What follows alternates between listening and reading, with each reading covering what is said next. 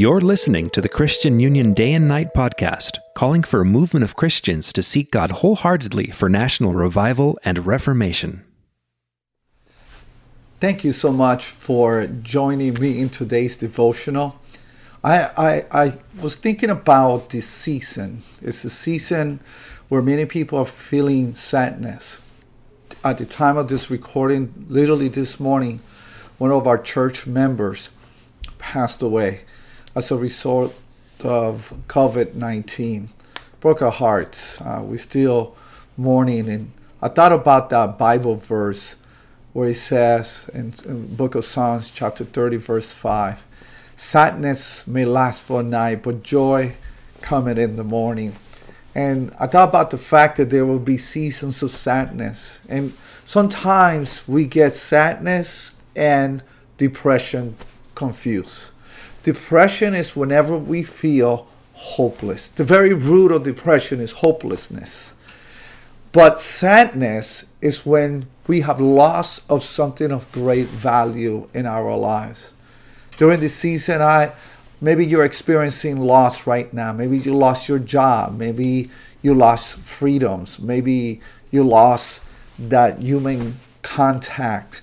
Maybe you have lost uh, maybe you have lost uh, uh, a sense of of this uh, a sense of looking forward to your future or what was going to happen next, and you're feeling sadness. I just want to let you know something, and that is this sadness may last for a night. It, it's a season, and there will be a process, and the proper response is mourning.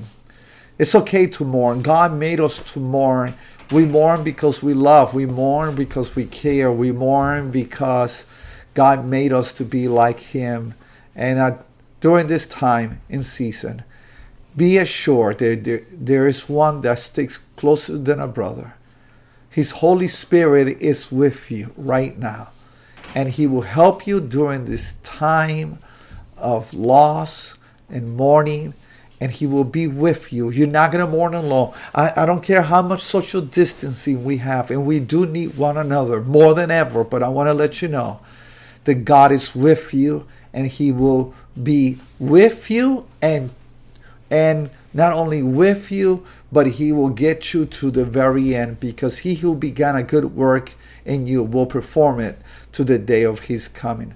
May the Lord bless you. Can I pray for you right now? Father, I pray for I pray for the comfort of the Holy Spirit, that whatever we have lost, that we will gain in you, knowing that everything that we ultimately need, we find in you, Lord God. We thank you for caring for us, for your goodness is from everlasting to everlasting.